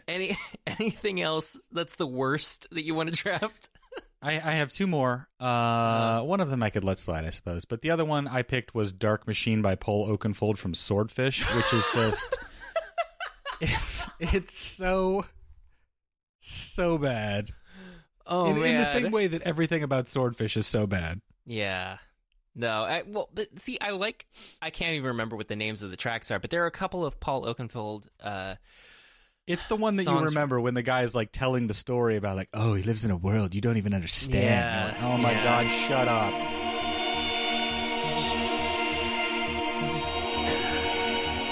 He exists in a world beyond your world.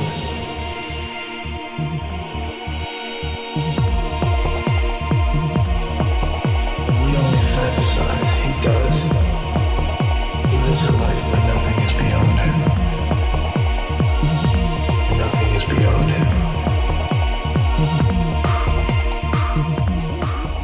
He pulls up in front of clubs in his TVR and he kisses girls and smokes weird thin cigars.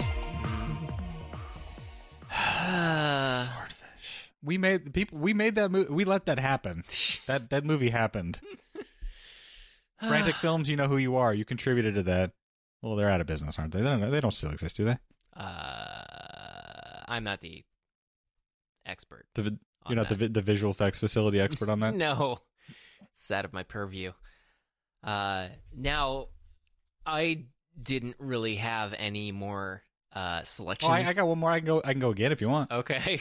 My last one. I was going to say, just from looking at the list of podcasts of movies that we've ever done, I have to say there's probably something bad in Cobra, but I don't even remember what it is. Oh, God. But yeah, that's not even a movie you want to go research before to even find out. No. Like, you just see Cobra and, like, that's a time bomb right there. Yeah, so I guess I draft, like, any song from it, but go ahead and do your next one. See, and again, I'm going hard, like, at an era of things that dated themselves, yeah, similarly to Swordfish, but I am going to pick that ridiculous techno remix of Dragula by Rob Zombie from The Matrix when he goes to the club and he meets Trinity for the first time, because it's just like, yeah, bro, it's like 2000 and, like, look how cool and dark and sinister this club is. There's a techno remix of a Rob Zombie song, and now it's just like, this is ridiculous, stop it.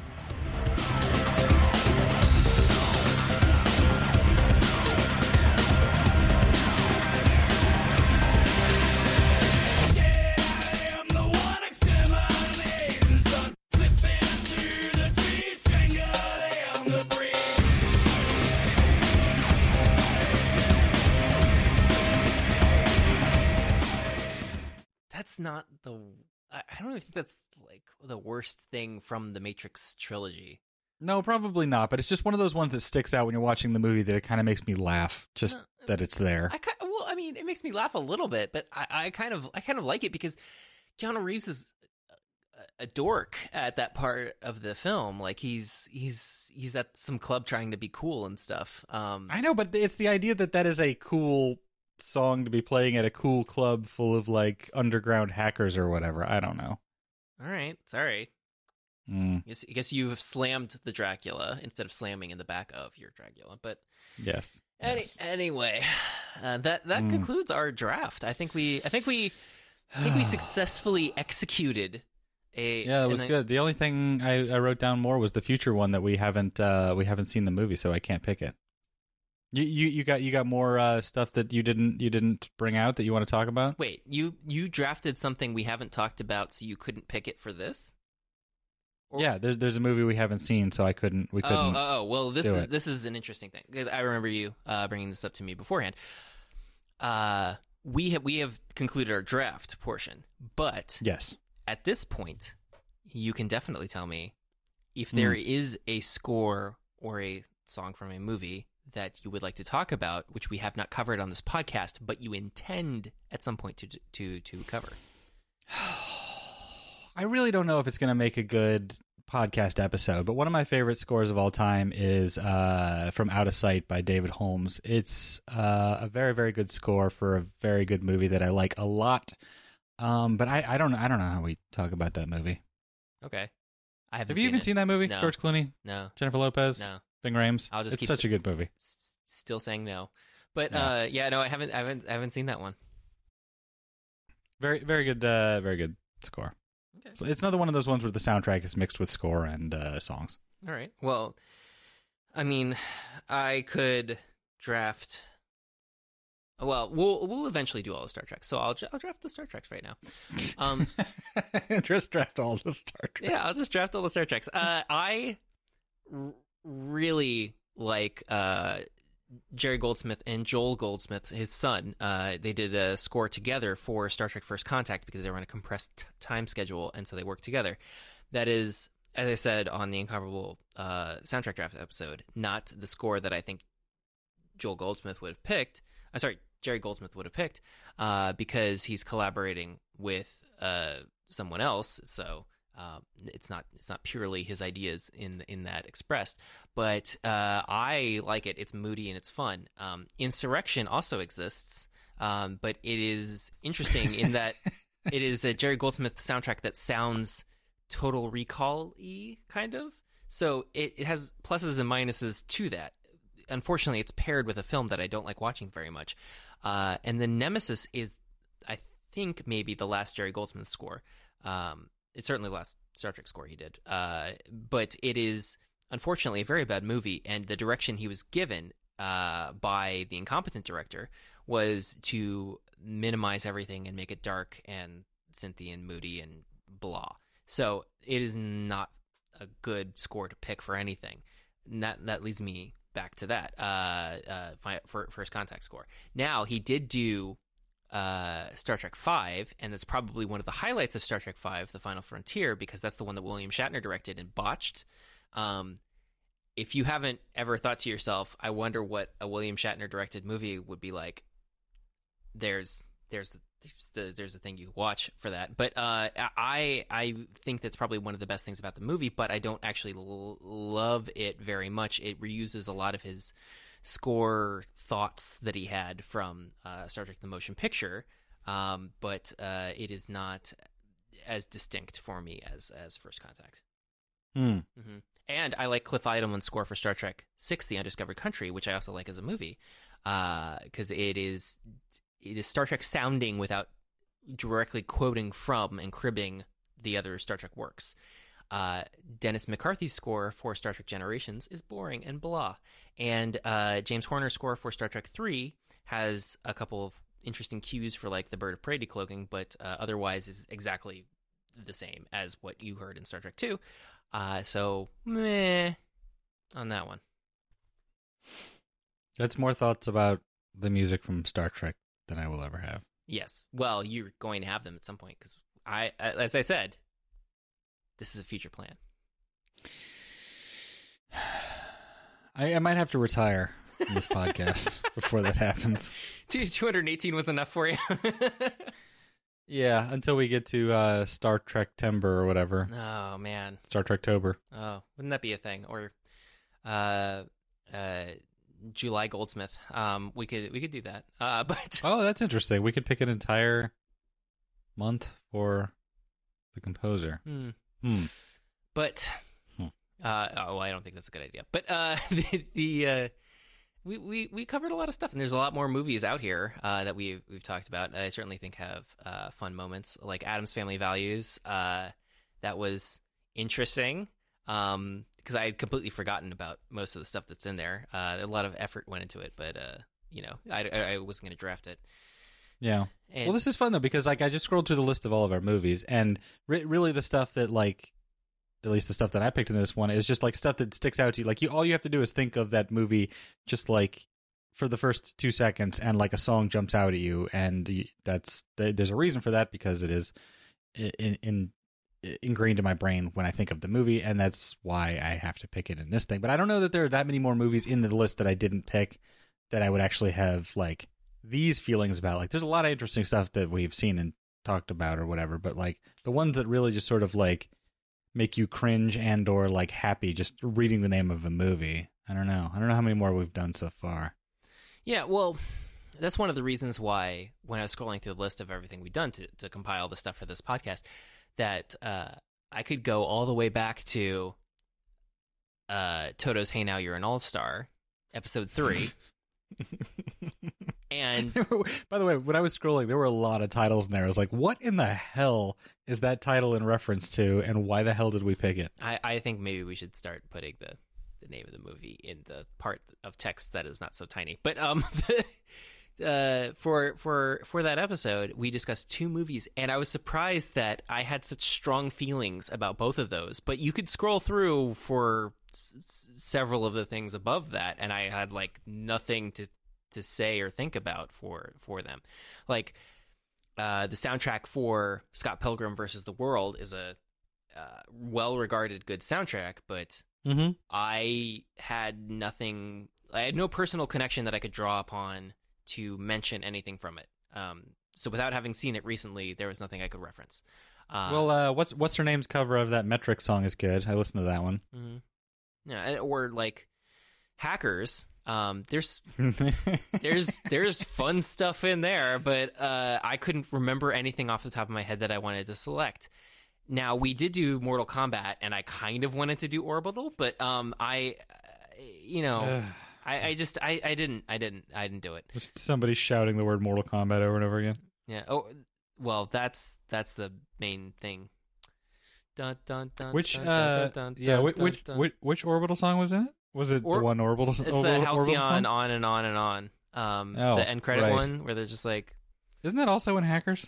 I thought it was in the pool scene, but I think it's actually something I can't remember if it's something else. But it has to be in Hackers. It was in several endings of several movies, but it is something that is interesting. And The Last Starfighter, I like the score. It's fun. The dun dun dun dun dun dun dun dun dun, and it's kind of the take on Star Wars by the guy who composed the theme song to Cheers, the television show. So it's kind of it's got a novelty to it. Yeah, I mean, it has a novelty to it in that regard, but it is not something that I felt strongly enough to draft for our selection. And there are famous composers for lots of things, like The Rocketeer. I like James Horner's score for that. I didn't select it for this particular one. You got your score for movies like Alien by Jerry Goldsmith, which is very notable, well-regarded score, but it's so moody that I don't listen to it like just driving around town or anything like that. We got all the Star Warses. We literally did them all, except for Solo. I should have asked if I could have picked the instrumental cover of the Hanson song from Detention. I mean, you could have picked it. Does it count as score? Because I think it's barely a Hanson song anymore. Let you in a little secret. I don't know enough to dispute it, and I have no interest in researching to dispute it. So you could have just got it by default. Always ready for football. Okay. But, and we did Raiders of the Lost Ark. We did several Indiana Jones movies. Yeah, you can't pick Indiana Jones. It's too obvious. But see, that was part of my conflict with some of this stuff, because I know that listeners are going to write back to us and they'd be like, "How dare you not pick this thing?" And it's like, but like, there's just so much stuff, and I kind of wanted to highlight weird things. We're not ranking like greatest film scores of all time. No. Of course not. I mean, we both picked The Social Network, so we did that.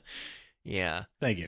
Yeah. I'll be here all week. Tip your waiters. Yeah, and there's movies where there's like scores that I like, but I find unremarkable from like a noteworthy perspective. And they also feature music, and it's also music that I find unremarkable, like Home Alone and Home Alone 2 Lost in New York. It's like, I like John Williams' creepy theme for it, that gives you the little bit of mystery and unsettling magic of a child lost because of small accidents that occur because he wishes his family wasn't around. But you also get like Christmas music, lots of Christmas music that you could have easily picked from. But I just didn't want to go with it, you know? Mm-hmm. Yeah, I like the Home Alone stuff, but yeah, too obvious. I think we made good picks. Dun dun dun dun dun dun dun. There were only two things I picked that you knew were coming. Yeah. Well, and one of them was only a certainty, and that was The Social Network, which is you got to nail that on your next draft, Dan. If you think that someone is going to pick something before you, and they think that they know something about you, they think they know what you are going to pick, and that it is also a noteworthy thing. You gotta now I know. Now I know. See, and the other thing is I don't even know if I could pick another Trent Reznor score, because, like, the one they did for Dragon Tattoo is, whatever, it's good, it's them or something, but it's not as good as the one for The Social Network, and if I was going to pick something from Dragon Tattoo, it would be that, I guess it was still Trent Reznor and the Yeah Yeah Yeahs chick where they covered the Led Zeppelin song, but I think that was just in the trailer for the movie, but it was really good. What the hell song is that? There's a Led Zeppelin song that was in the trailer for Girl with the Dragon Tattoo that was really good. Okay. Well, we did it. Yeah, we did it. We did it. Now I'm out of whiskey. Now we gotta figure out what music will play us off at the end of this one. What can possibly be the best end music for this? It's going to be Eve 6, isn't it? Maybe. God. Pick something that doesn't make people want to jump out of their moving vehicles. All right. Maybe. I don't know. Something about that, you know, there's no such thing as bad attention, Dan. We could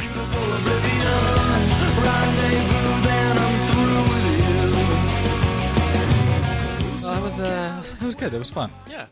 Was it as difficult as you were dreading it would be?